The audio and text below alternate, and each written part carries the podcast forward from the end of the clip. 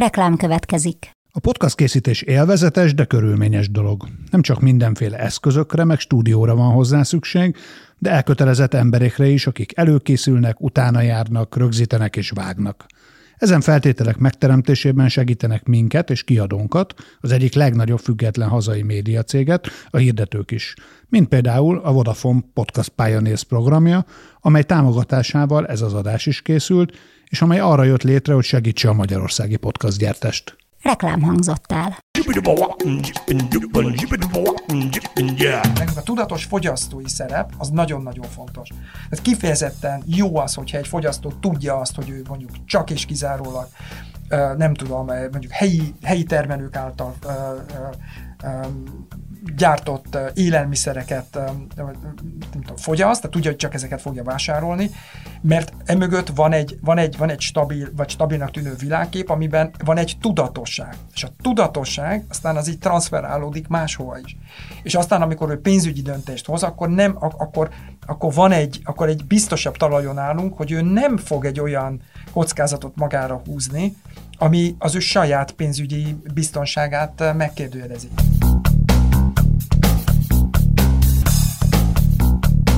Sziasztok, ez itt a Reklámszünet, a 24.hu kommunikációipari és reklámpiaci beszélgetős megmondós műsora. A mai vendégeim a CIP Banktól érkeztek, Színai Ádám és Dunai Zsolt, és annyira bonyolult és hosszú a pozíciójuknak a neve, hogy nem is kísérlem meg elmondani, mert ők elmondják, de a kettő együtt nem fért ki egy sorba, csak kettőbe. Úgyhogy rögtön azzal is kezdeném, hogy hogy, hogy pontosan mi is a köztetek való feladat megosztása banknak a marketing kommunikációs osztályon, és hogy mit csináltak, amikor bementek dolgozni. Na szia, köszönjük szépen a meghívást, én Színai Ádám vagyok, és hogy egyszerűsítsük a, az életünket. Itt most legyen az elég, hogy marketing és kommunikációs vezetőként dolgozom a CIP bankban, mellettem pedig Dunai Zsolt van, aki pedig... Sziasztok! Én a digitális marketing és ügyfélélmény területet vezetem, a gyakorlatban ez teljesítmény alapú online marketinget jelent. A, te pozíciód neve izgalmasabban hangzik, mint az Ádám. Kevésbé, kevés, az olyan, olyan mindenhol van ügyfélélményvezetőt, talán ilyen formában kevésbé látunk. Mit csinál az ügyfélélményvezető úgy reggel 8-tól délután 5-ig? Elég szertágazó a feladat, ugye, ahogy említettem, teljesítmény alapú online marketing kampányokat készítünk, irányítunk, vezetünk. Ezen kívül ugye a digitális ügyfélélményért felelünk, ami mindenféle online csatornák, direkt csatornák, alkalmazások, ezeken megjelenő élményt, ügyfélutat, uh, service designt jelenti. Továbbá értelemszerűen a ehhez kapcsolódó különböző platformok, uh, website, uh, ezeknek a, a tartalommenedzselése, fejlesztése tartozik ebbe. Szóval ti döntitek azt el, hogy, hogy mi történik a ti felületeiteken a, az odalátogató felhasználóval. Jól Te- értem? Technológiai szempontból igen, menedzsment szempontból, tartalommenedzsment szempontból igen, fejlesztési szempontból is, analitikai szempontból is, de minden, ami, ami a tartalom, tehát a content, illetve tulajdonképpen a kommunikáció az ügyfelek felül, az a kommunikációs terület feladata. És akkor itt lehet egy jól megfogni azt, hogy mi a különbség a két terület között, illetve hogy hogy működünk mi itt ilyen szimbiózisban. Ugye ezt a, az a terület, amit a Zsolt vezet, azt több mint öt éve hoztuk létre.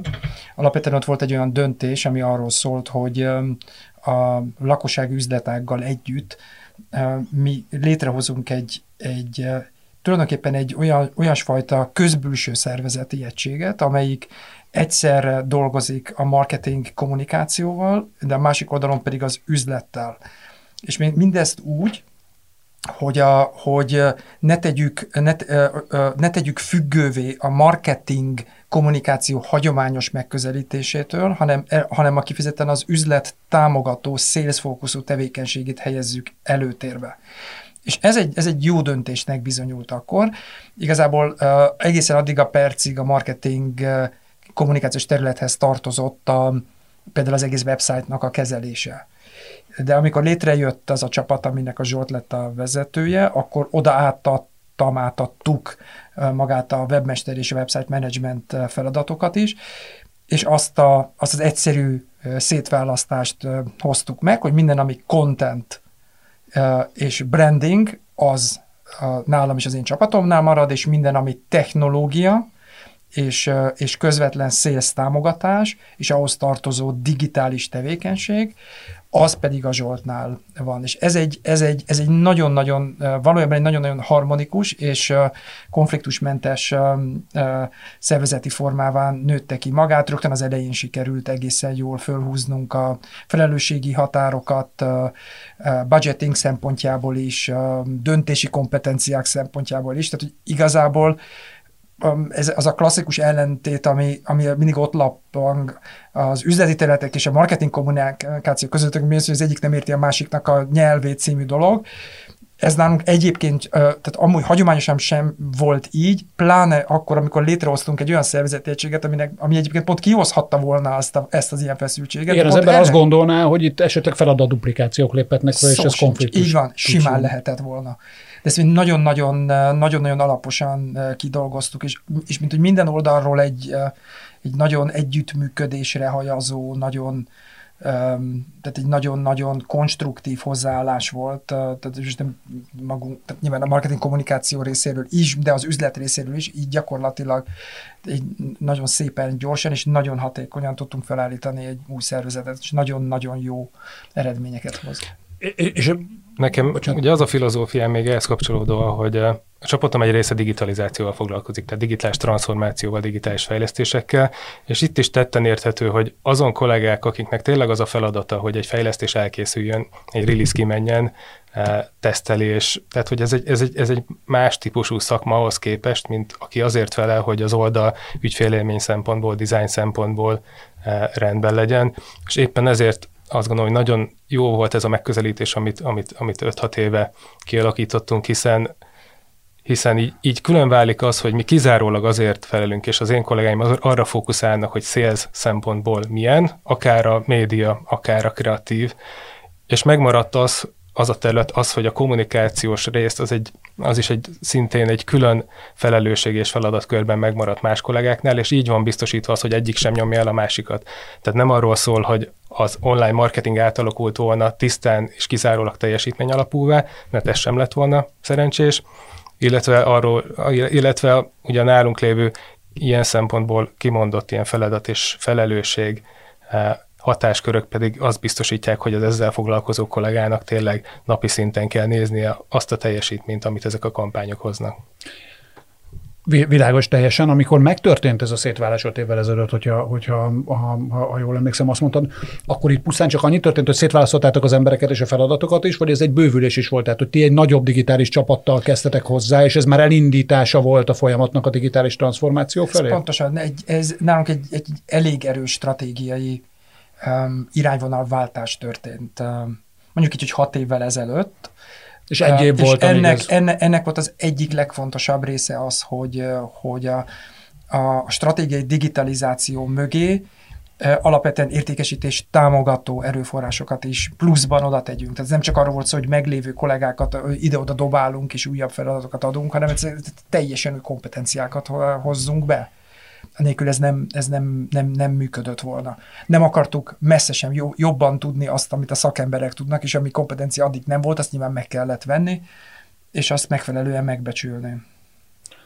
Ja, a, amikor a, a bankszektorról vagy a pénzügyi szektorról beszélünk, akkor, akkor kicsit közhelyes, de hagyományosan egy ilyen konzert bankárok jutnak eszünkbe, akik ingben, nyakkendőben vannak az egész ibarák, ti pont nem abban vagytok, bár ingben igen, de nyakkendőben lényegesen kevésbé, és nem is zakóba. Ö, és közben pedig azt látjuk, hogy jönnek ezek a kihívó fintek cégek, és egyszerre van egy ilyen kevert képe jelen pillanatban szerintem ennek, a, ennek az iparágnak, hogy vannak nagyon technológia vezérelt, nagyon modernnek tűnő cégek, és vannak nagy múltal rendelkező tömpanonos kőépületekbe beköltözött bankfiókok. Hogyan lehet föloldani ezt az ellentmondást, és hogyan tudjátok ti ebben a, a, a challenge vagytok ebben a, ebben a versenyben, és van rengeteg, rengeteg kihívó, hogyan lehet fölvenni egyáltalán ezt a technológiai versenyt, és milyen szemlélettel indultak neki, vagy indultatok neki ennek a versenynek? Egyáltalán ez hat évvel ezelőtt kezdődött, vagy ez egy régebbre visszanyúló dolog, amikor ti észleltétek ezt a küzdelmet? Um, ebből a kérdés dömpingből kezdem hátulról. Ez nem hat évvel ezelőtt kezdődött. A bankszektor mindig a digitális innovációnak az élén járt legyen az 30, 40, 50, 60 évvel ezelőtt. Ez ugyanígy igaz volt, amikor, meg, amikor megjelentek az első bankkártyák, amikor a csekkből átment ugye egy fizetőkártyába, amikor először megjelentek az internetbanki szolgáltatás, tehát hogy a, a maga, maga az innováció, az ennek az egyébként egy valamilyen hatalmas, nagy szőrös mamutnak képzelt bankszektornak mindig is egyébként a DNS-ében benne volt. Ezzel együtt borzalmasan, nem tudom más, másképp fogalmazni, tehát mi egy nagy, hatalmas vállalatok vagyunk, az ezzel járó súlyjal és nehézségi erővel, ami így húzza vissza nyilvánvalóan a bürokratikus folyamatok irányába a tevékenységet.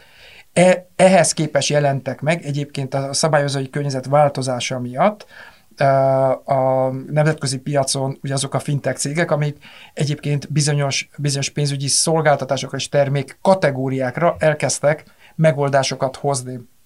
Ami egy óriási előnyük, a nyilvánvalóan az, hogy, a, a, a, hogy nem kell egy ilyen, egy ilyen legacy infrastruktúrával és, és egy elvárt, mondjuk így egy viselkedési normákkal, amiket a mainstream ügyfélkör képvisel, azokkal megküzdeniük, mert ők eleve egy fiatal célcsoportra, egy innovációra, egy amúgy is minden hagyományt egyébként maguk mögé eh, dobni kívánó generációk felé eh, kezdtek el szolgáltatni. Nekünk, mint hagyományos univerzális bankoknak, ez egy nagyon-nagyon jó dolog volt, hogy ez bejött, ugyanis hihetetlen módon elkezdte, elkezdett minket pingelni arra, hogy, hogy hello, föl kell ébredni, mert egyébként elszalad mellettünk a piac.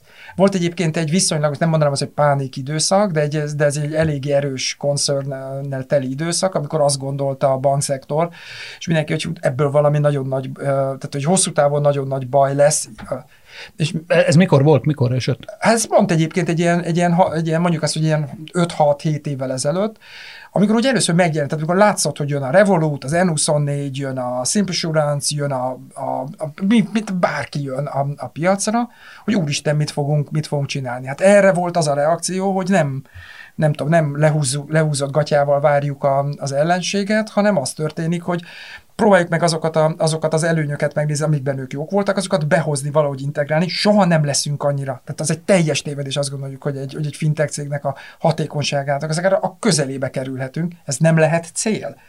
De lehetnek jobbak, tudunk folyamatokat behozni, tudunk, tudunk fejlesztési, új fejlesztési módszereket behozni, és ami nagyon érdekes volt, hogy az nagyon hogy az azért egy-két év után kiderült, hogy, nem, tehát, hogy valójában nem kell olyan nagyon félni, mert hogy ezek a szereplők alapvetően szegmens szereplők maradnak, mert nincs tőke mögöttük. Ez azt jelenti, hogy ők alapvetően hagyományos, tehát, tehát ilyen pénzforgalmi megoldásokat tudnak önni, tehát marholcson tudnak számlatranzakciókat, meg kártyatranzakciókat csinálni, ez, ez így marhára oké. Okay.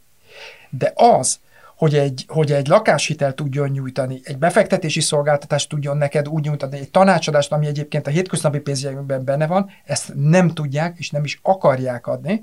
Itt van a szerepe a nagyobb bankoknak, és ami még nagyon látszik az, hogy egyébként a jövő afelé megy, hogy a fintekek egyfajta ilyen fehér termékként be, be, bekerülnek a banki eh, portfólióba, ergo én megveszem a, a finteknek az egyébként zseniálisan jó szegmens megoldását, és bekerül az én szolgáltatás kínálatomba, mint mondjuk Cibbank vagy akármelyik másik.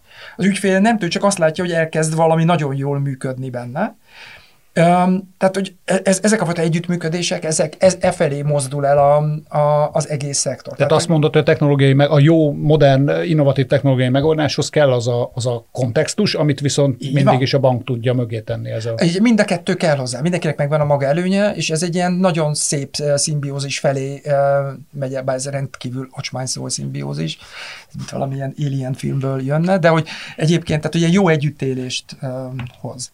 Ezt talán annyival egészíteném ki, hogy a, igen, mikor, mikor ez az egész őrület beindult, és kicsit, ez, kicsit ilyen, ilyen erőltetett buzzword lett a, a fintech szó, akkor um, akkor is már igazából lehetett érezni, hogy uh, egy kicsit ennek nagyobb a, a, a füstje, mint a lángja. Uh, azért az nagyon fontos amellett, amit, amit Ádám elmondott, hogy az az ügyfelek alapvetően a frusztrációmentességet keresik bármilyen, bármiben. Szerencsére ez, ez a dolog is, ez a technológiai fejlődés és fejlesztés elősegítette azt, hogy most már valamennyi banknak van nagyon jó mobil applikáció, ami keresztül könnyedén tud napi bankolást elvégezni, és hasonló szolgáltatások. És ami miatt én sosem izgultam ettől úgymond, lehetett hallani, hogy a hagyományos bankoknak pár évig a hátra és hasonló, de amellett, amit Ádám elmondott, nagyon fontos még a, a, az, hogy a, a megbízhatóság. Tehát ez, ugye az ügyfeleknek két dolog, egyrészt független attól, hogy én, hogy én, hogy én gyakorlatilag világéletemben a digitális fejlesztésekért és a digitális marketinggel foglalkoztam, azért az, hogy van lent a, a, a főutcán egy bankfiók, ez megnyugtatja az embereket, és hogy digitálisan is akarnak bankolni velünk, akkor az, azért ettől függetlenül ez egy jó dolog, hogy, hogy, ez, hogy van fizikai jelenlétünk, és lesz is fizikai jelenlétünk. Ehhez tartozik még ugye a megbízhatóság. Nyilván valaki mondjuk vagyonkezelésben gondolkodik, a megbízható, tőkerős háttér nagyon erős és nagyon fontos tényező, amellett, hogy igen, ahogy Ádám is említette, a, a, a szolgáltatási platform szélessége is olyan, hogy ezt ma, az, ma azért egy kisebb fintek szereplő ezt nem tudja utánozni. Egy, egy, egy érdekes jelenség eh, alakult ki egyébként az utóbbi években, hogy volt arról szó, hogy na, vége van a, a bankfiókoknak. És volt egy konszolidáció, hogy mindenki ilyen, ilyen szakmányra zárta be a bankfiókokat, mert hogy egyébként tényleg csökkent a, a, az igény. De láss csodát, ez megállt egy szinten, mert hogy ennek is van egy optimuma, ami az adott igényhez tartozik, ugyanis a, ugyanis a, a, a, a komplexebb döntések, az élet pályának a, egy fontosabb időpontjain meglévő döntések, és egy lakáshitel, vagy egy befektetésnél, amikor már van család, akkor a, még a fiatal célcsoport is azért azt jó néven veszi, hogy van kitől megkérdeznie.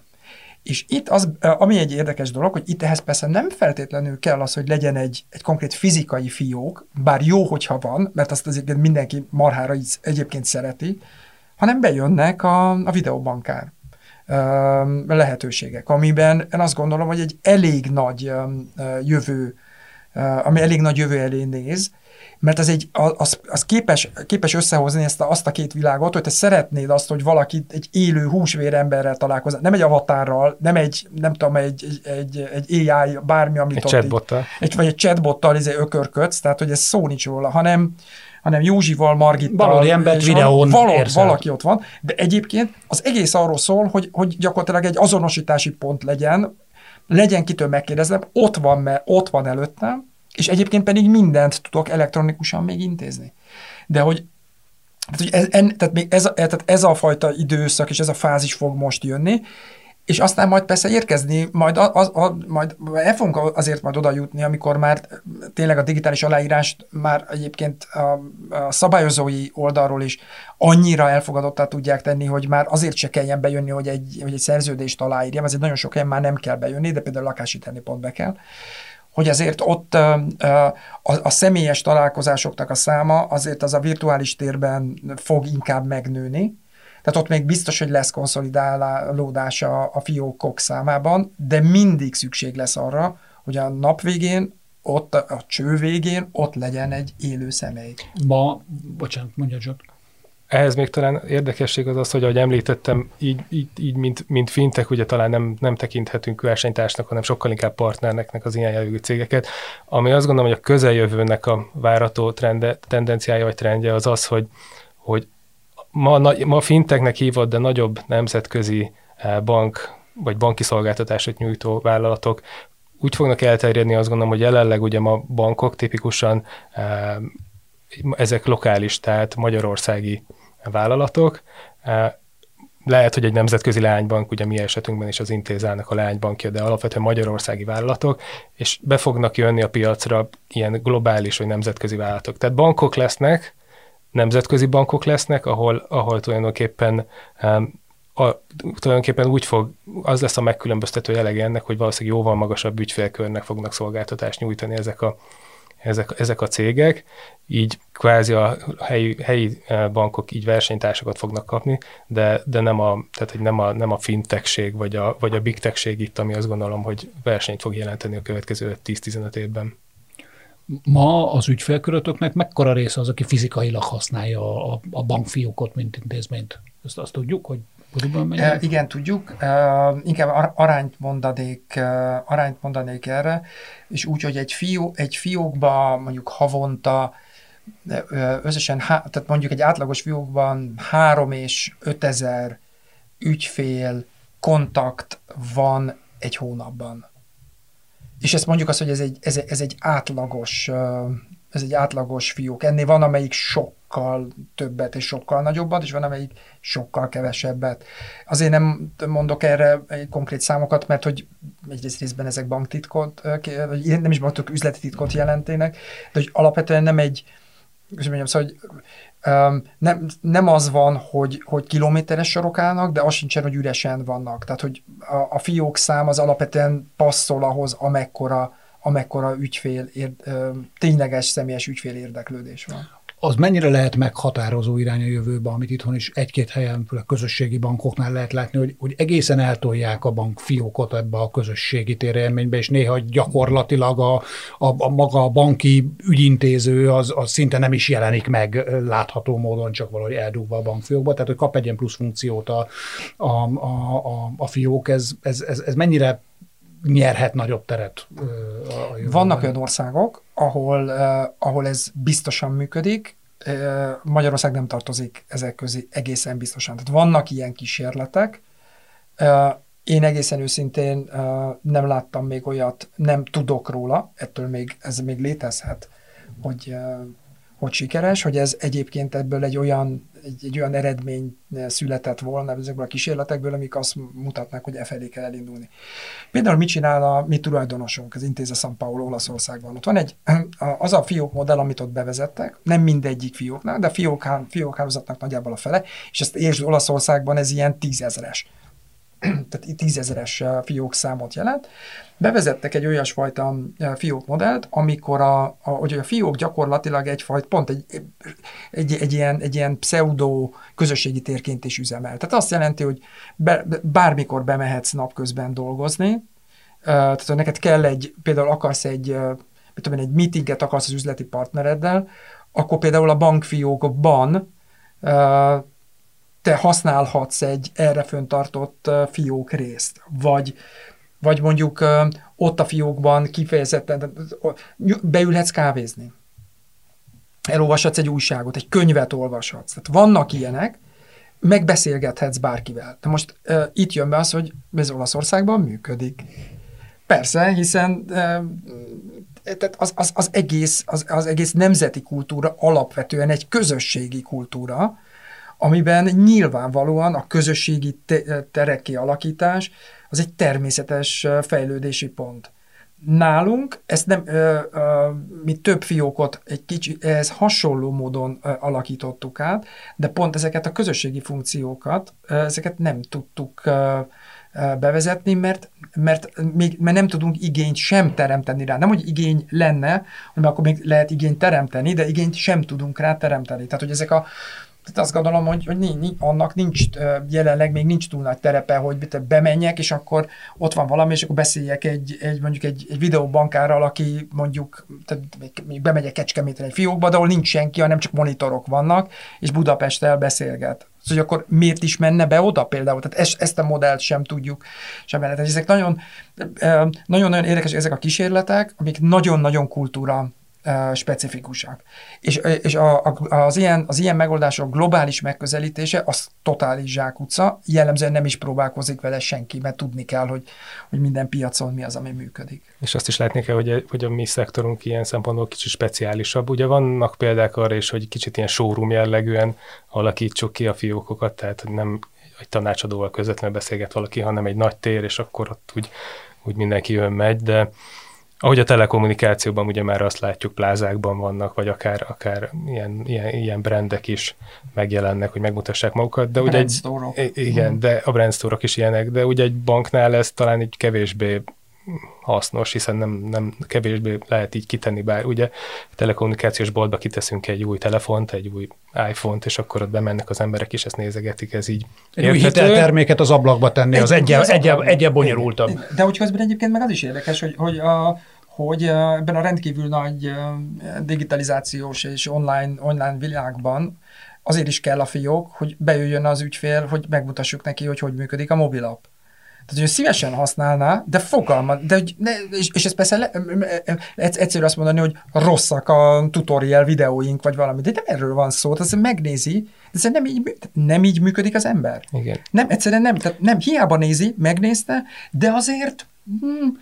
Ezt mennyire gyorsan tud lekövetni egy pénzintézet egy ilyen, egy, egy ilyen észrevételt, mert ez egy megfigyelés, nyilván kitalálja azt, Igen, hogy erre, lesz videó, stb., és utána hogy tudtok arra reagálni, hogy akkor el kell magyarázni. Erre nagyon, nagyon jó példa, ugye nekünk létezik egy, egy, egy, egy online személyi kölcsönigénylési folyamatunk, ahol az alkalmazásban, hogyha van előre jóvágyott összeg, gyakorlatilag néhány kattintásra, néhány nyom, komnyomásra már lehet is pár perc alatt egy hitelt folyósítani. Amikor ez a folyamat elkészült, akkor nyilván az volt a fejekben, hogy ez egy kicsit így átalakítjét, mert nem fognak bejönni a fiókba, ez már ez lesz, ez a jövő, és így legtöbben így fognak majd hitelt igényelni.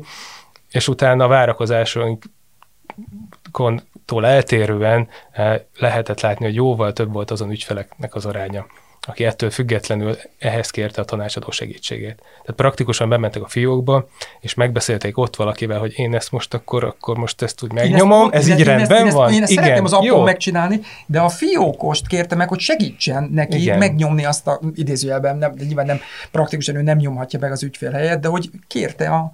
Tehát itt, a, itt a, igen, visszatérhetünk az a bizalomhoz, hogy, hogy azért én úgy jobban szeretem azt valakivel megbeszélni, és akkor vagyok biztos a döntésemben, hogyha ebben egy szakértő támogat. Ezek, bocsánat, ezek mindig ilyen trial and fail alapon, szóval, hogy ezt kell látni, és hogyha egy jó vállalati kultúrában vagy, akkor, akkor félsz attól, hogy valamiben elbuksz. Valahogy, tehát, hogy uh, nyilván, ha folyamatosan elbuksz, akkor valami egészen más gond van, de ugye a, de ugye a, a lényeg az, hogy, hogy az, azt lehessen, azt, tehát azt lehessen látni, hogy a, hogy a döntéseknek milyen hatásuk van, az milyen eredményt hoz, ha meg nem, ha meg nem oké, akkor lépni kell. És a rugalmasság egyébként, na az egyébként nem előnye a pénzintézeteknek, visszautalok arra, hogy azért mamutok vagyunk, és itt jön be egy kicsit a Covid, hogy ami meg egy hatalmas, hatalmas pozitívum az egész másfél, elmúlt másfél éves össztársadalmi globális nyomorunknak, amit a Covid hozott, az az, hogy megtanulták azt gondolom a nagy vállalatok, mi mindenképpen megtanultuk azt, hogy meg lehet, van olyan dolog, amit két nap alatt meg tudunk csinálni, és ezeket a dolgokat adott esetben egy évvel korábban lehet, hogy pont egy évig csináltuk volna.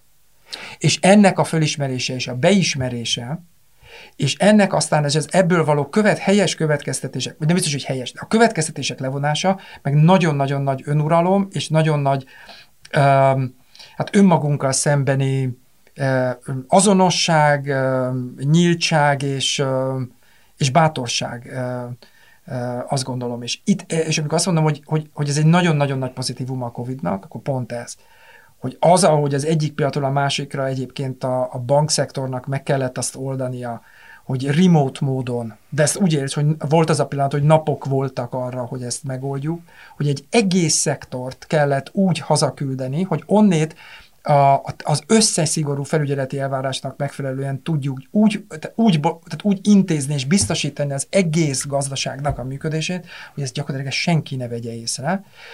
Ez, ez, egy, ez egy olyan sztori, ami, ami azóta igazából ilyen, ilyen mint, mint valamilyen mese tulajdonképpen, hogy ez, hogy, hogy ez hogy, hogy ilyen meg, meg tudott történni, és hogy mi ebben részt tudtunk venni. Beszéljünk még erről egy kicsit, mert ez, ez nagyon érdekes, bár már még megfogadom a visorat, hogy most már majd nem kell a Covid-ról beszélnünk, de nem tudunk nem beszélni egy mhm. kicsit a Covid-ról.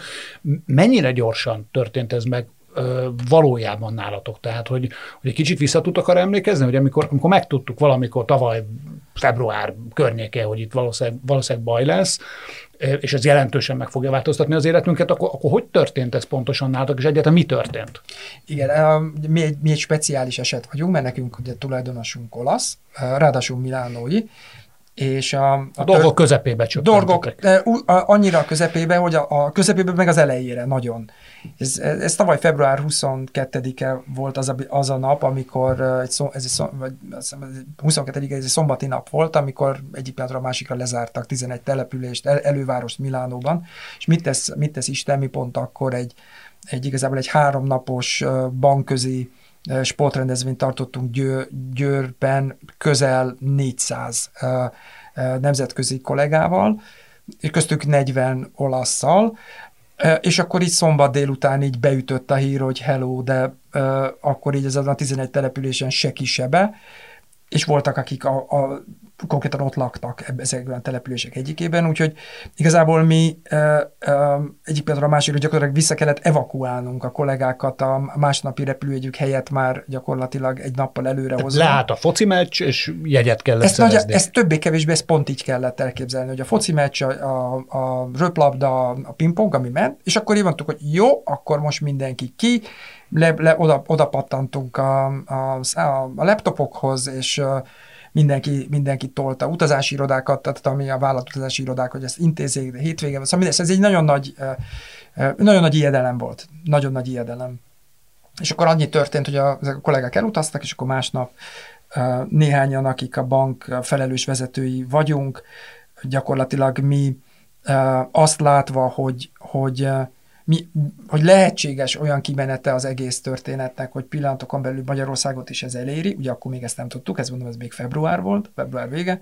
Mi gyakorlatilag léptünk egy olyat, hogy, a, hogy az igazgatóság számára mi gyakor, le, letettünk egy ilyen 10 pontos irányelv javaslatot, hogy, hogy mi az, milyen elvek szerint fogunk mi hozzányúlni a, a üzletmenet folytonossági terv, terveinkhez, és ennek az egésznek az első pontja az volt, hogy az első pont az, hogy a legfontosabb az emberélet, második az üzletmenet folytonosság. Ebben a sorrendben. Ez így volt odaírva.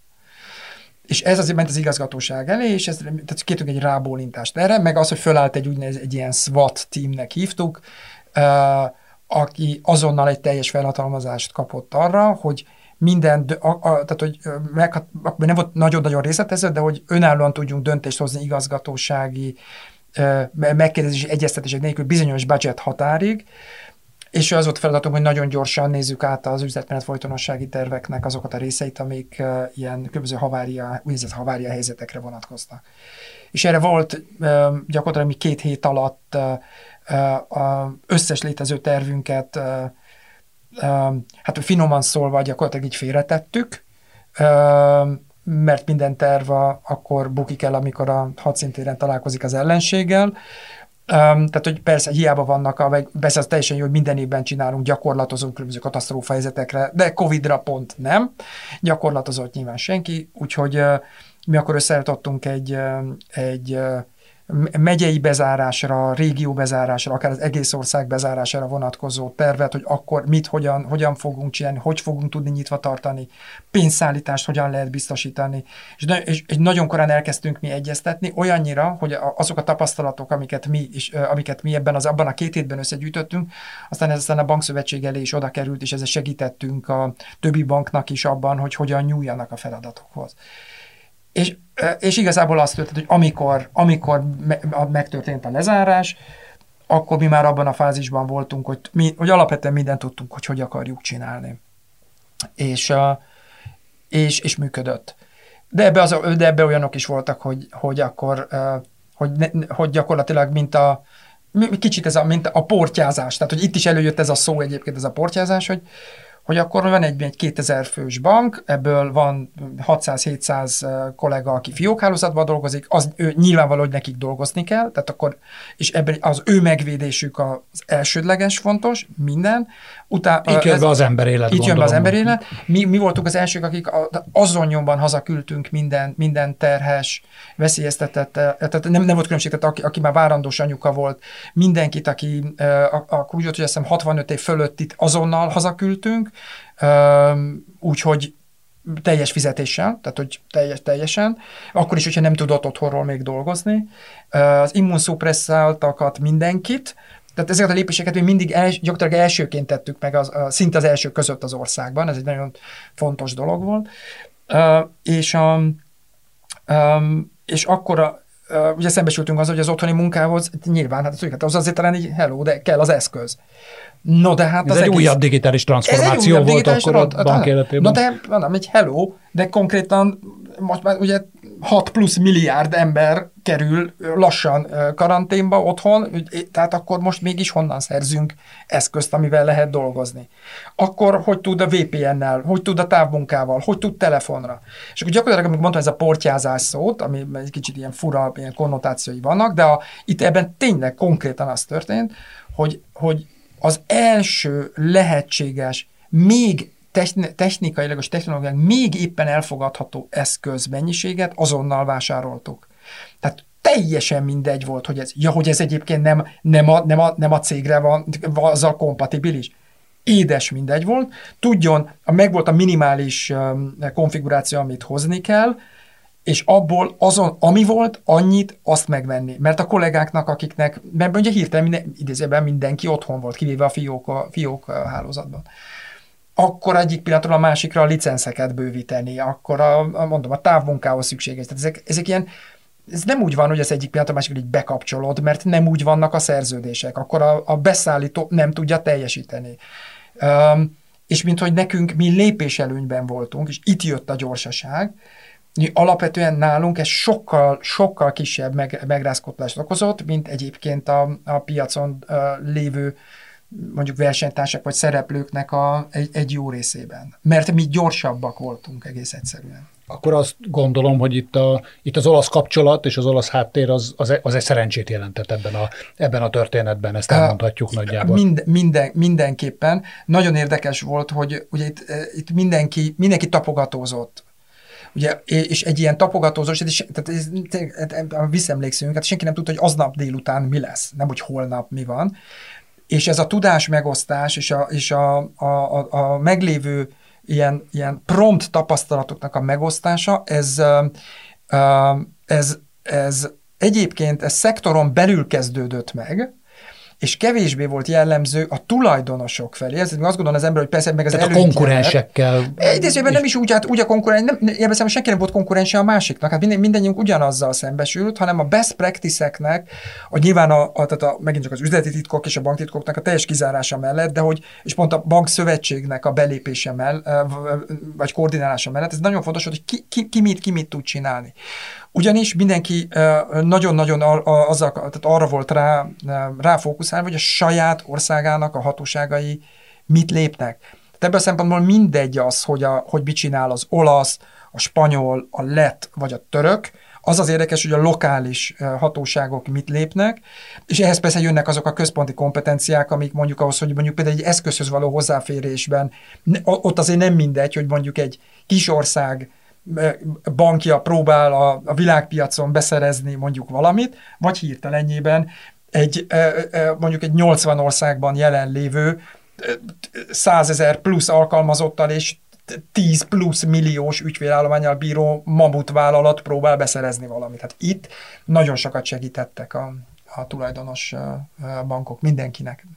Békeidőben egyébként, tehát ott a Covid előtt, és talán most már majd, hogy nem, majd, hogy nem utána, mennyire van hatással az anyacég a ti, ti kifejezetten a kommunikációs tevékenységetekre, mekkora itt az önállóság, vagy milyen best practice-eket mutatnak? Mi, mi egy olyan, bocsánat, mi egy olyan bankcsoport vagyunk, ahol az egyéni értékek és a lokális értékeknek a tiszteletben tartás az nagyon-nagyon-nagyon magas szinten van.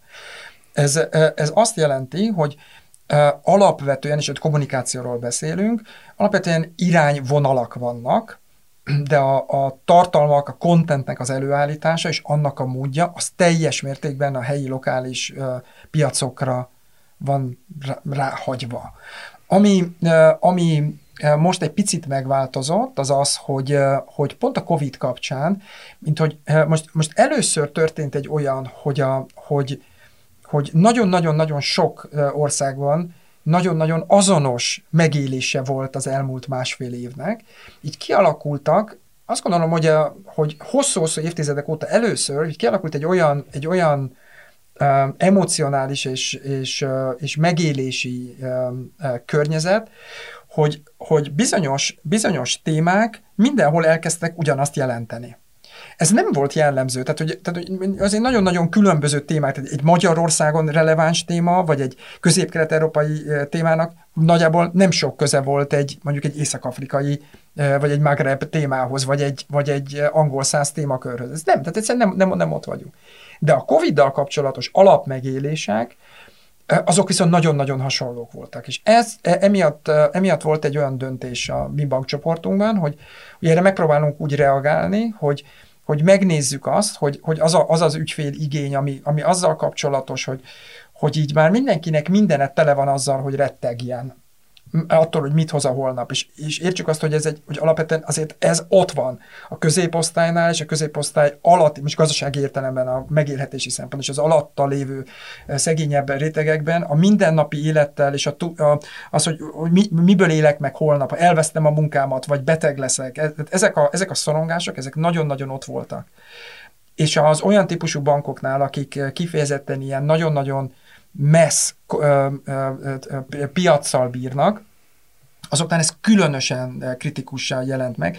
A CIB esetében ez nem annyira, mert mi egy úgynevezett affluensebb bank vagyunk, tehát hogy mi alapvetően egy, a mi ügyfélkörünk alapvetően a, közép, felső középosztály, és, és aztán prémium és private ügyfélkörről van. Szóval hagyományosan mi egy, nem egy, nem egy ilyen, szóval nem egy ilyen klasszikus népbank vagyunk.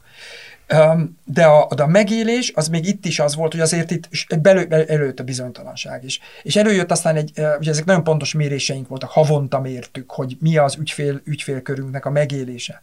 És elérkezett a tavalyi év végére, kora, inkább így, így, így, így középősz tájékára az, hogy úgy elérkezett az, hogy hogy most már így, már tényleg elegünk van abból, hogy állandóan rettegünk, és, és már nem, nem, igazából nem akarok rettegni, hanem hogy, hanem hogy gondol, tehát megint val, tehát val, val, tehát legyen már valami, ami, ami, ami egy kicsit ilyen aspiráció lesz nekünk. Ugye ez, ez, ez az aspiráció nyújtás egy, egy alapvetően egy pénzügyek terén, ez egy eléggé veszélyes terep, mert hogy egy felelős pénzintézet nem mondhatja azt az ügyfélnek, hogy álmodj. Tehát ez, egy, tehát ez, bocsánat, ez, ez, ez, ez nem egy álom, ez egy rémálom. Mert ebből, ebből jön a felelőtlen költés, a, a túlvállalás és a mi, mi, mi megközelítésünk az, hogy mi, a mi szerepünk, mint CIP bank az, hogy mi hozzásegítsük az ügyfeleket arra, hogy ő felismerje a saját lehetőségeit, adnak a határait, és mi abban segítünk, hogy abban a legjobb döntést hozza, azért, hogy az életében ez normálisan előre tudjon lépni. Ez, de ez, egy, ez a fajta aspiráció beállítás, ez nagyon nem egy ilyen álmok, álmok terepe de mégis egy pozitivista megközelítés, hogy, tehát, hogy találjuk meg azt, amitől így jobb lesz neked.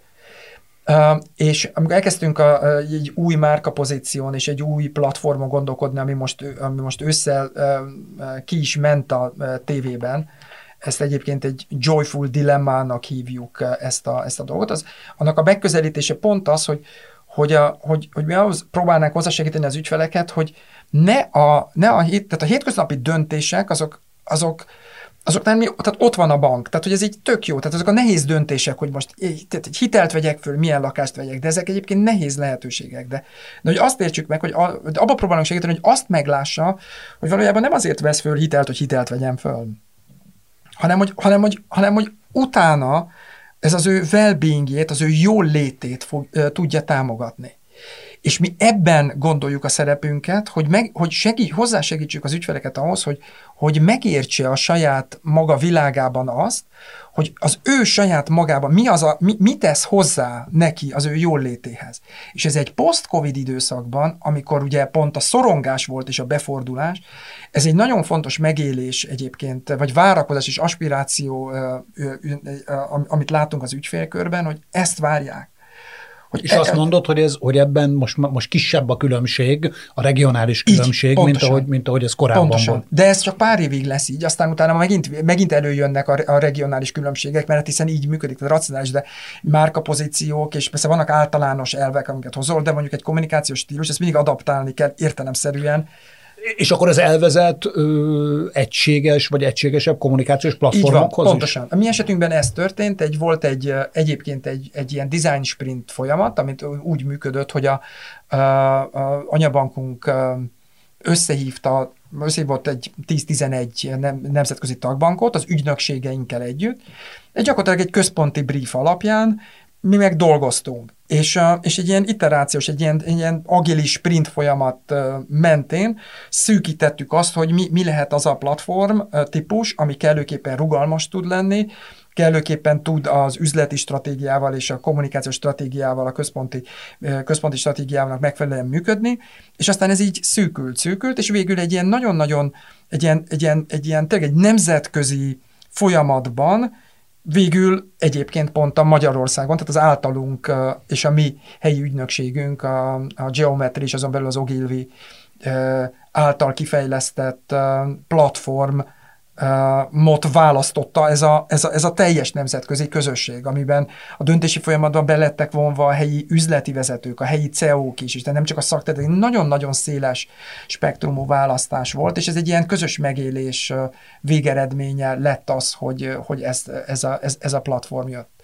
És akkor itt is ez az egy nagyon érdekes, hogy mi történik akkor, amikor ez találkozik a valósággal.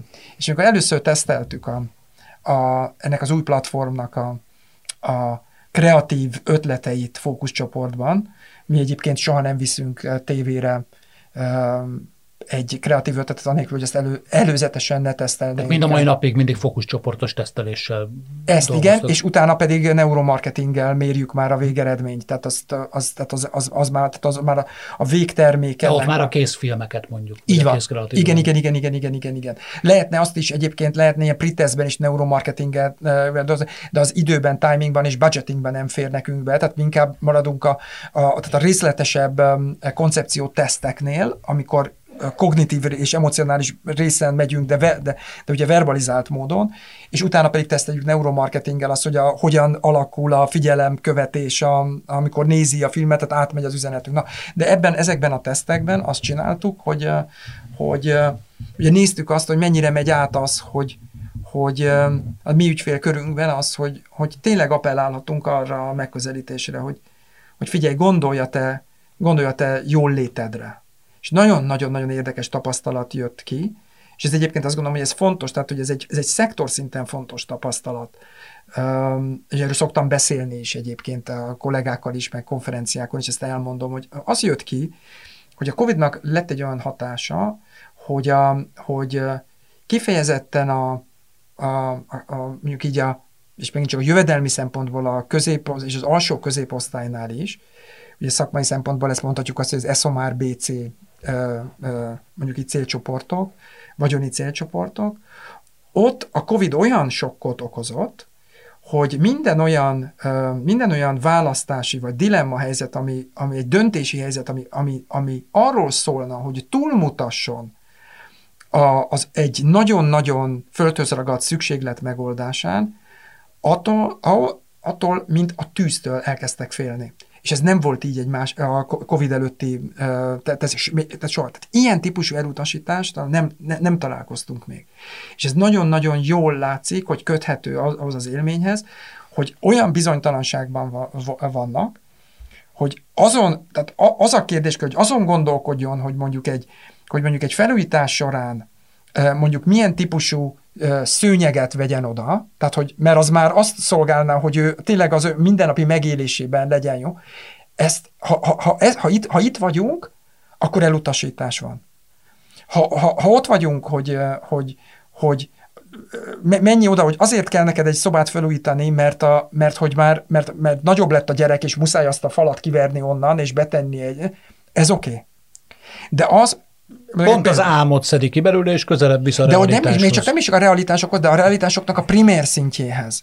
És a magasabb, a well tehát amire azt gondoljuk egyébként, amire a világ, világ mozdul, hogy, hogy ezekből a, hogy, hogy menjünk már afelé, hogy próbáljunk meg magunkkal foglalkozni, mert ettől leszünk, leszünk jobbak mindenkinek a társadalom számára is, és ugye munkáltatók is ugye sokat foglalkoznak a, ugye a munkavállalói jól léttel, de, de, hogy, de hogy van a társadalomnak egy olyan nagyon-nagyon komoly szegmense, ahol ez most, ez meg, amit megtorpedózott a COVID. És ezért nagyon-nagyon oda kell figyelni arra, hogy milyen cél, megint csak még, még csak visszakörülünk, ugye szakmai, persze nyilván egyszer egy, hogy a megfelelő célcsoportnak a megfelelő üzenetformában.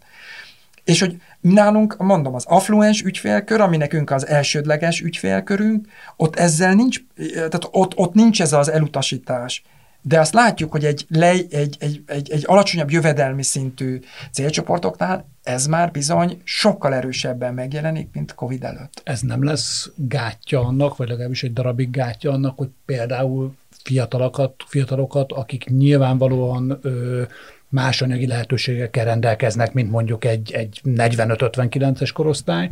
Tehát a, a kereső piacra éppen belépőket megszólítsatok, hiszen ott akkor alacsonyabban lesz vélhetően a, az Igen, csak az ő világuk egyáltalán az EX, Y, QK és bármilyen generációnak tartott, és most már újra megyünk az alfa generációba, tehát hogy, tehát, hogy uh, gyakorlatilag a 25 év alatti generációk teljesen másképp ketyegnek, mint a... Eleve minden generáció másképp ketyeg, de itt, a, a, mint, mint, mint, mint az azt megelőző, itt azonban egy, egy nagyon-nagyon ön, tehát egy, egy élményközpontú, önközpontú, individualista ö, ö, generációról beszélünk. Tehát az ő számú, tehát a, amit látunk, nem a, nem a vagyonosodás, és tehát nem az számít, hogy ő most mennyire lesz gazdag, hanem az számít, hogy ő így, ő így ilyen peace legyen.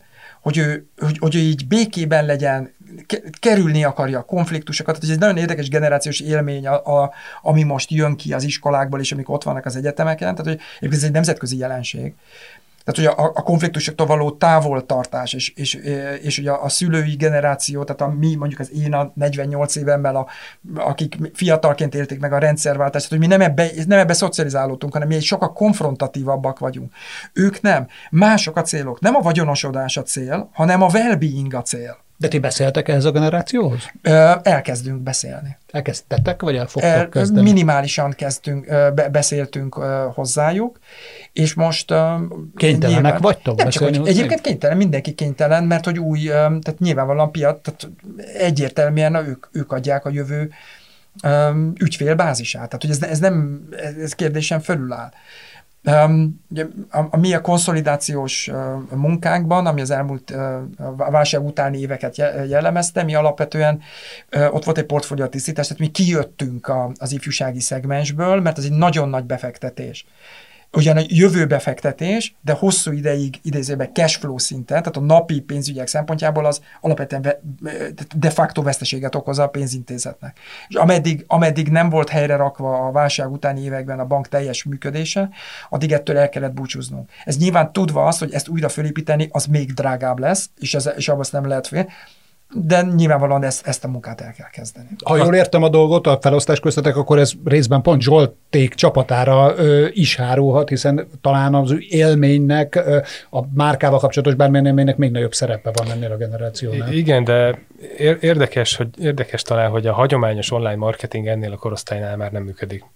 Tehát az, ami, az, az, ami kb. tíz év elindult, hogy, a, hogy az online marketing átalakult egyfajta ilyen, tényleg ilyen teljesítmény marketing és bizonyos főleg, főleg ugye ilyen teljesítmény témákban nagyon jól működött, azt lehet látni, hogy ennél a korosztály már nem, nem, már nem, már kevésbé működik. Itt jön, itt jön vissza nagyon erősen majd a kommunikációnak a szerepe. Tehát a digitális kommunikációnak a, a, a jellege, az mostan átalakulóban, és ahogy Ádám említette, már elkezdtük, kipróbálunk új dolgokat, újfajta megközelítésmódokat, új, új csatornák, új csatornákat is? Új csatornákat. Nagyon erős kampányunk volt a közelmúltban TikTokon, Spotify-on, oda, már oda, oda, oda gyártott tartalomnak megfelelően, de még, még nagyon az elején vagyunk. Tehát itt még nem tudom azt mondani, hogy ez a jövő, ez lesz egy év múlva, két év múlva, három év múlva, és szintén még nagyon nehéz megjósolni azt, hogy, hogy mivel lehet majd hatékonyan elérni ezeket az ügyfeleket, a fiatal ügyfeleket. Hogy néz ki a büdzsétek arányosan? Tehát mennyit visztek hagyományos médiába, leginkább tévébe, hogyha jól gondolom, és mennyi megy a digitális csatornákban most? Um, arányt mondok. Uh, Mondjuk azt, hogy a, hogy a, tej, a teljes budgetnak, és akkor ez nem csak média érint, hanem a teljes meglévő budgetnak nagyjából kétharmada van, amelyik a marketing kommunikáció, és egyharmada, ami a performance marketing tevékenységekre megy. Ennél részletesebbet nem, nem mondhatok, de úgy alapvetően, hogyha de ha, ha, ha média költést veszük, akkor az arány az nem kétharmad, egyharmad, mert gyakorlatilag a Zsolték által elköltött, gyakorlatilag a teljes összeg, az, az alapvetően média költés, nálunk meg a, abban meg van non-média, tehát nyilván renge, rengeteg egyéb a, a PR-től, akár a social PR-en át, a, a rendezvényeken át, egy, sok egyéb dolog. Tehát ha csak a médiát nézzük, akkor ott azért ez e, eléggé kiegyenlítődik a nap végén, és akár még azt is lehet mondani, hogy, a, hogy, a, hogy az online, és kifejezetten a performance marketingre több pénz megy el, mint amennyi a, mint amennyi a mondjuk így a, a hagyományos média felületeken történt költést illeti. És ami a, ugye említetted az éveket, gyakorlatilag mi ezt már évek óta így csináljuk, felismertük. Tehát ez nem a Covid a... hatására történt, hanem igen. ez már korábban elindult. Ez a, igen, igen, ez és, és hogyha kicsit a jövőbe akarunk nézni, nem, nem gondolom, hogy ez az arány ez változni fog, tehát nem, nem gondolom, hogy az online marketing rész aránya ez, ez nőni fog, sőt, itt, itt talán előjön az, hogy újfajta megközelítésmód kell majd a marketingben, és nem tudjuk még, hogy milyen, milyen jellegű tevékenység, influencer marketing, content marketing, valamilyen member get member, tehát valamilyen ügyfélajánló marketingre kell majd a, a büdzsét szállni, tehát itt, itt, még, itt még ez nagyon érdekes kérdés, hogy hogy fog ez mondjuk öt év múlva alakulni. Arra tudtok egy arányt mondani, hogy, a, hogy, a, hogy az online-on belül mennyit költött a klasszikus, ha lehet ezt mondani, klasszikus online marketing, a display kommunikációra, és mennyi minden más? Például mennyire használtak a programatikot, bekerült ez már a gondolkodásotokba és a napi, napi kelléktáratokba? Igen, igen, ez ugye mi is elmondhatjuk azt, ami, ami, ami ugye világszinte jelenség, hogy az online költések legnagyobb része az a nemzetközi szereplőkhöz megy. Tehát a nemzetközi nagy cégekhez, Google, Facebook praktikusan. Ez szerint tőletek is. Ez nál, nálunk is így van. Ugye a nálunk még a költésünk... Jelent... Mindig szomorúan hallgatom egy, egy magyar média tulajdonos képviseletében. Igen, a, a, erre ugye vannak nemzetközileg már próbálkozások, hogy ez hogy tud megváltozni, ugye Nyugat-Európában is látunk már olyan, ugye nagyobb média tulajdonosok összeállnak. Általában igaz az, hogy, hogy, hogy ugye a, a programatik ma Magyarországon mondhatjuk, hogy ugye elterjed, de talán, talán nem olyan gyorsan, és nem olyan mértékben, mint azt egyébként nyugat, nyugaton tapasztaltuk és, és láthatnánk. Egyrészt ez talán annak köszönhető, hogy ami bizonyos országokban már elterjedt, hogy valamilyen programatik rendszeren keresztül vásárol már valaki szinte mindenféle médiát, beleértve a Google Display felületét, ez nálunk még kevésbé jellemző, tehát így nagyjából minden oldalt el lehet érni a Google felületén keresztül. E, másik oldalon pedig talán a programatik ugye kicsit nehezem, tehát itt az emberi részét nézzük a dolognak, azt látni kell, hogy vannak, akik ezzel foglalkoznak, és automatizált rendszereket fejlesztenek, kezelnek, általában nagyobb hirdetők, vagy, vagy olyan hirdetők, akik, akik tényleg teljesítmény alapon működnek és dolgoznak kizárólag, és a kommunikációs rész az kevésbé izgalmas. De van még egy olyan emberi vonal a dolognak, hogy a hagyományos médiatervezésnek mindig van egy olyan szépsége, hogy a, hogy a esetleg marketingben kevésbé járatos döntéshozónak ez sokkal jobban meg lehet mutatni azt, hogy én megjelenek ezen az oldalon, ezen az oldalon és ezen az oldalon, mint hogyha oda rakok valamilyen teljesen ismeretlen nyugati szót, hogy akkor én ezen a hirdetési hálózaton hirdettem valamit. Tehát, a hagyományos hogy, média a bankfiókja ennek az iparágnak akkor, ahol a bizalmat erősített, hogyha jól értem. Így van. Illetve Magyarország egy kis ország a média és a média szereplők is nyilván ismerik egymást, tehát megvan azért egyfajta ilyen személyes szerepe továbbra is a, a média tervezésnek. Ezért gondolom azt, hogy, hogy ezek, ez, tehát, hogy maga a programatika önmagában még azért nem, nem nőtt túl nagyra, pont azért, mert, mert, mert megvannak ezek a szereplők, akik említettem. Említetted a, a két kérdésre, vagy az előző kérdésnél a, a, az, hogy a, a jövőben esetleg content megoldásokon gondolkozok. Ez most mennyire ö, van benne a gondolkodásotokban? Egy, egyáltalán részét képezi-e a, a mostani mixeteknek, és el tudjátok azt képzelni, hogy, hogy, hogy akár saját content gyártóként léptek be erre a területre? Saját content gyártóként már most is jelen vagyunk, de egy szűk szegmensen, ez pedig a, ez pedig a makro és pénzügyi elemzői terület, tehát ott, ott mi kollégáink rendszeresen gyártanak tartalmakat, amik elég széles körben terítésre kerülnek, nem csak, nem csak a nem csak ügyfelek a célcsoportjai, nem természetesen, hanem a, hanem a, a média is a, a, a maga módján. Egészen biztos, hogy, hogy, a, hogy a content visz mindent, és a, és alapvetően a, a minden egyéb az csak egy ilyen, az csak egy ilyen köret lesz hozzá. Szóval, hogy, szóval hogy itt alapvetően a, ami nagyon-nagyon érdekes volt, hogy a tavalyi évet, ez egy elég nagy büszkeséggel tölt el egyébként, hogy azért én elég egy kompetitív darab vagyok. Szóval, hogy azért a tavalyi évet a CIP alapvetően megnyerte a pénzintézetek között a, a közösségi médiában való aktivitásával, értsd az interakció száma, pozitív interakció ered, a különböző engagement mutatók alapján, video viewing és, és, minden, és még számtalan egyéb, egyéb ponton. És mindezt azért tudtuk egyébként tavaly megtenni, mert hogyan is a, a minden egyes kommunikáció gyakorlatilag a tavalyi évben egy, egy, egyfajta egy content content matrixon belül mozgott, szóval, hogy mi alapvetően történeteket akarunk elmesélni. Uh, nyilván vannak persze taktikailag, amikor egyedi ügyek vannak, például egy, ha nagyon, egy nagyon termékspecifikus dolog, vagy valami egy-egy dolog, de de hogy alapvetően ez mindig egy történet kontextusban próbálunk kommunikálni, ami nem egy nem egy taktikai, hanem mindig egy stratégiai és egy egymásra épülő történet mesélésben öltestet. Most ezt nem kell úgy kérdezni, hogy mi valami, valami nem tudom, föltettük a spanyol viasz, és itt valami zsenik vannak, és folyamatosan nem tudom, ilyen Mark twain nem tudom, akármiket. Dolog, nem, nem, nem, nem, nem, nem, ez a dolognak a lényege, hanem az, hogy, hanem, hogy, hanem, hogy azért alapvetően a minden egyes ö, ö, ö, nagyobb ö, kampányunk az alapvetően nem is nem, nem, nem kampány, hanem egy, hanem egy content folyamatnak a szerves részét képviseli, és mindegyik az, az szerint épül, és, és abba illeszkedik, hogy hogyan tudja azokat, a, azokat az értékeket inkább képviselni, amiket mi fontosnak tartunk.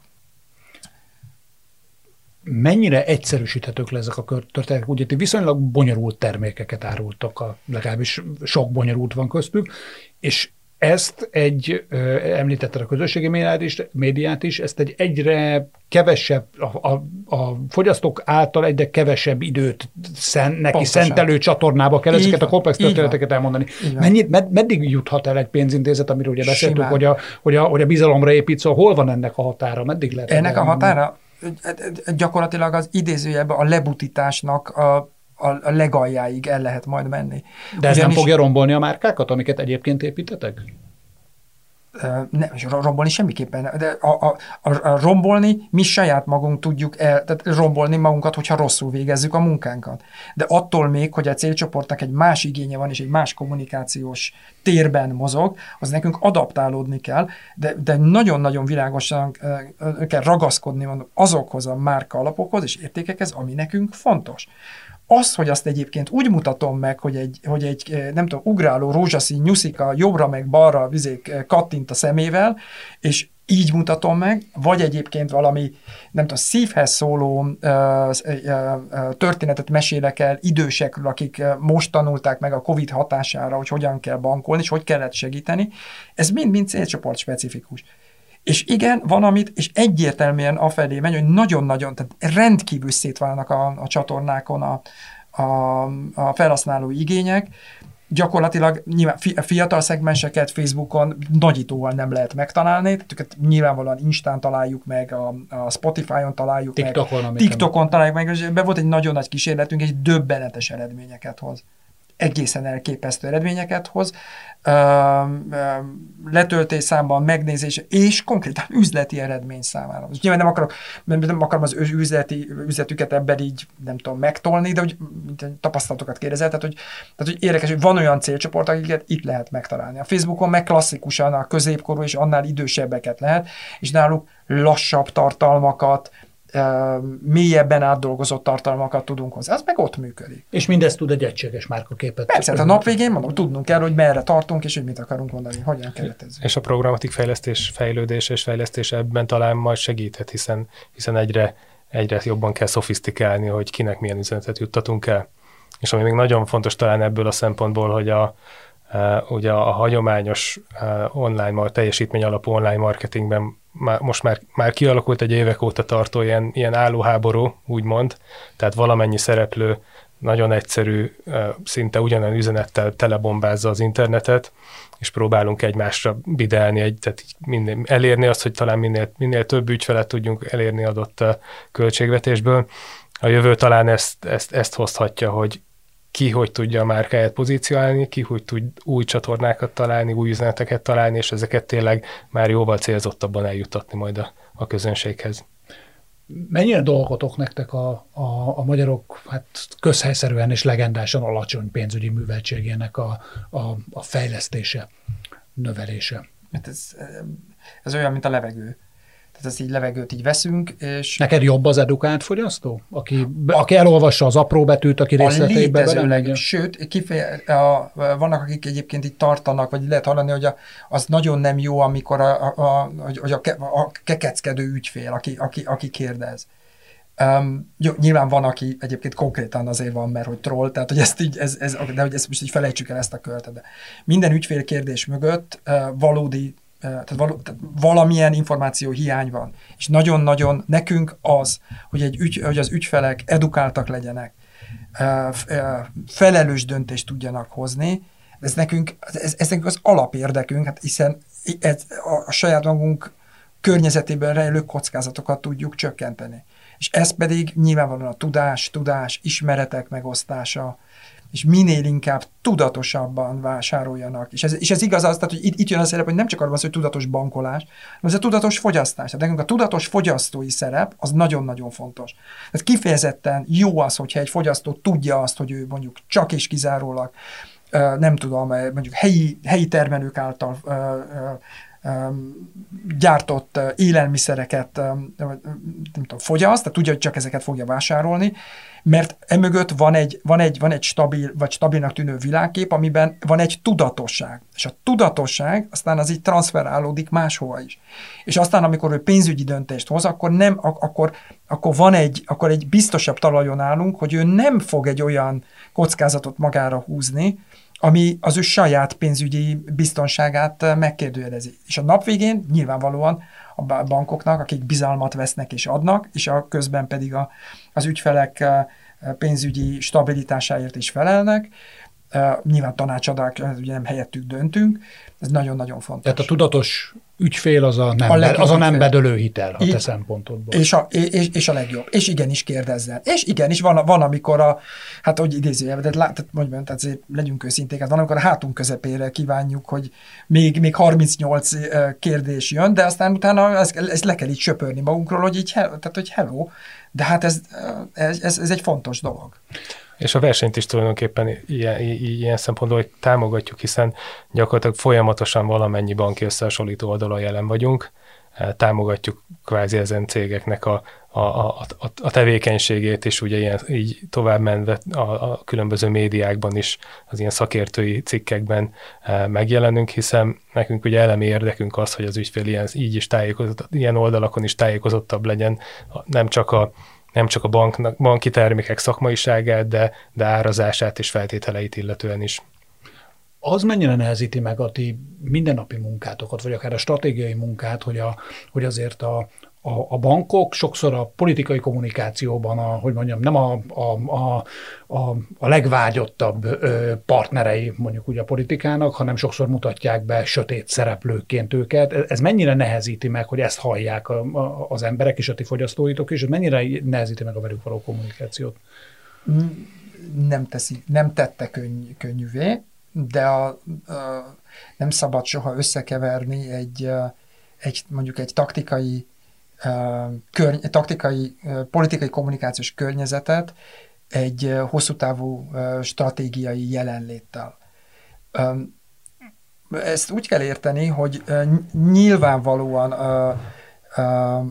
egy, egy alapvetően egy, egy, mondjuk egy ellenszelet jelentő közbeszéd, vagy egy, egy úgy alakuló közbeszédben nyilvánvalóan nagyon nehéz például edukatív tartalmakat adni, de attól még pontosan ugyanannyi pénzügyi szüksége van, vagy adott esetben lehet, hogy még nagyobb pénz, támogat, pénzügyi támogatási szüksége van az ügyfélnek, mint egyébként mondjuk az, hogy békeidőben. De attól még, hogy, hogy és ugye itt jön egyébként pont a klasszikus bankoknak, a nagy úgynevezett bankoknak a, azért a nagyon nagy stabilitása és a, akár több évszázad esetén, Intel San esetén ez 600 éves bankházról beszélünk. Szóval ezt felfogni, hogy ez mit jelent, ez például azt jelenti... Átéltek néhány politikai vihart. Na, már. és akkor erre mindig szoktam azt mondani, hogy nem, nem ti voltatok ott, hanem egy másik eh, médium néhány, néhány évvel ezelőtt, eh, vagy jó néhány évvel ezelőtt, amikor a válságnak lement az első pár éve, és akkor készített egy, eh, kértek egy interjút a alapvető, itt a, a nemzetközi bankokat koordináló Milánói divízió vezetőjével. És akkor ott megkérdezte a, a újságíró kollega, hogy de hát, szóval hogy mégis így ilyen komplexen nézve, holisztikusan. Tehát miért, miért jó egy bankcsoportnak Magyarország, ilyen típusú környezetben Magyarországon maradni? És akkor az volt a, az volt a mondás, amit, egy, amit mondom, nagyon-nagyon nehéz megérteni ilyen pici hétköznapi problémák esetén. Most nem a pénzügyi vásárra gondolok, hanem hogy amit így a fel, fogyasztói oldalról. Az, az, az volt az, hogy ugye, az a helyzet, hogy ugye, mi egy ilyen több száz éves bankház vagyunk, hát mi túléltünk napoleoni háborúkat, meg volt a száz éves háború, meg volt ilyen 30 éves háború, meg voltak az 1800-as évek is forradalmai, meg világháborúk, hát most most ez van, van, amikor ez, majd, ez majd lesz holnap, tehát hogy meg lesz holnap után. Tehát a bizalmunk egy rendszerben az nem taktikai, hanem stratégiai. És ez azt jelenti, hogy igen, tud, tudtuk azt, hogy, és tudja, tudják a tulajdonosok is, hogy adott esetben van egy olyan környezet, ami nem kedvez mondjuk egy banki kommunikációknak, de majd túl leszünk rajta, és hogyha van egy, van egy, van egy nagyon erős uh, uh, vonz, nem is most ez egy rossz kifejezés, de van egy nagyon erős elköteleződés egy ország felé, és általában és a bankcsoportok kifejezetten ilyenek, hiszen mélyen bekerülnek egy gazdaság működésébe, hogy az elköteleződés az nem egy egy-két évről szól, és nem egy egy-két évben meglévő nehézségekről beszélünk, hanem túl leszünk rajta, és igen, nem jó, voltak korábban jobb évek, ez most nem jó, majd megint lesznek jobb évek, és mindenki a, mindenki a, a felé dolgozik, hogy egyébként a nap végén az, az ügyfelek egyébként elégedettek legyenek. Vége felé közeledünk a, beszélgetésnek, egy személyes záró kérdés, hogy, hogy van-e valami olyan, amit személyesen a, a elhoztatok, elvisztek magatokkal így az elmúlt másfél évből a Covid-ból, és ami, ami veletek marad, és ami, ami segíteni fogja később, akár a szakmai életeteket, akár a a hétköznapi életeteket? Azt gondolom, hogy én szerencsésnek mondhatom magam, mert egy, mert egy tapasztalt, stabil és jó csapat van mögöttem, és ez, és ez az elmúlt másfél év megerősített minket abban, hogy, hogy független attól, hogy volt ez a krízis, még, még talán így, így, így többet is, és jobban is, és jobban együtt is tudunk dolgozni, mint, mint, mint bent az irodában. Személyesen nekem pedig olyan szempontból szerencsés volt az időzítés ennek a vírusnak, hogy ennek a járványnak, hogy egy két éves és egy öt hónapos pici lányom van, és így, így, így láthattam az első, első hónapokat, első, első nagy élményeket, így, így tulajdonképpen így mélyebben tudtam átélni, így hogy, így, hogy otthon vagyok velük, otthon voltam velük. Most én, én gondolkodok valami frappáns válaszon, és valójában nem tudok rá semmi olyat mondani, milyen katartikus... Ne, nem elvárás. Be, tudom, persze, persze, persze. Én inkább csak azt mondom, hogy, hogy én ezt az elmúlt másfél évet, lehet, hogy ez egy, egyfajta aberráció, de hogy én ezt, én ezt nagyon-nagyon jól éltem meg. Um, egész egyszerűen uh, az történt, hogy, uh, hogy uh, szakmai értelemben azért nagyon-nagyon kevésszer adatik meg az, hogy egy, hogy uh, kommunikációs vezetőként és marketing kommunikációs vezetőként egy, egy, egy gyakorlatilag egy, tény, egy globális, globális válságot éljél át, úgy hogy, úgy, hogy felelős vagy azért, hogy, hogy tő, akár több ezer ember a, a, abban a cégben, a, és az a több százezer ügyfél, annak legyen rendben mindene, hogy holnap van holnap, és tudjunk, tudjunk alapvetően egy, egy, egy biztonságot adni. És, ez egy ilyen nagyon-nagyon érdekes megélés volt ebben, és azt, azt végig, végig élni, hogy, hogy ebben a mi vállalati kultúránk mennyire jól működött, az egy hatalmas élmény volt. Ez szerintem, ez, ez, egy, ez egy, ezt így nem, órákat lehetne beszélni, és nyilván nem, nem fogunk róla, de valahogy az van, hogy, hogy, hogy így minden, minden azon múlik, hogy egy munkahelyen, hogy, hogy tudunk-e, tudunk-e emberként, emberként is ott lenni, és ezek nagyon ilyen, ilyen kicsit ilyen nyálas nagy szavak, de hogy valójában a nap végén tényleg azon, hogy így tudunk-e egy szerethető környezetet teremteni. Mert, mert akkor, hogyha baj van, akkor, akkor ott vagyunk egymás mellett. És ez itt most nagyon-nagyon-nagyon erősen kijött, hogy me, hol, melyek azok a vállalatok, ahol ez, ahol ez működött, és melyik azok, a, ami, ahol ez nem és a cikkbank az egy olyan hely volt, ahol ez nagyon-nagyon működött. ha nem is frappáns, de szép végszó volt ez. Én nagyon Meg, szépen... meg, megkönnyezem magamat ezért Igen. a mondatért. Végén de nem. sírva, sírva búcsúzunk Sírva a búcsúzunk. hallgatóktól. Én meg tőletek nagyon szépen köszönöm ö, nektek is, meg természetesen hallgatóknak is, hogy hallgattak és hallgatnak minket. Ö, Dunai Zsolt és Színai Ádám a CIP Banktól volt. Ö, ma a műsornak a vendége, ez itt a reklámszünet, a 24 pont kommunikációipari és reklámpiaci beszélgetős műsora. Körülbelül két hét múlva folytatjuk más szereplőkkel. Viszontlátásra, sziasztok! Yeah.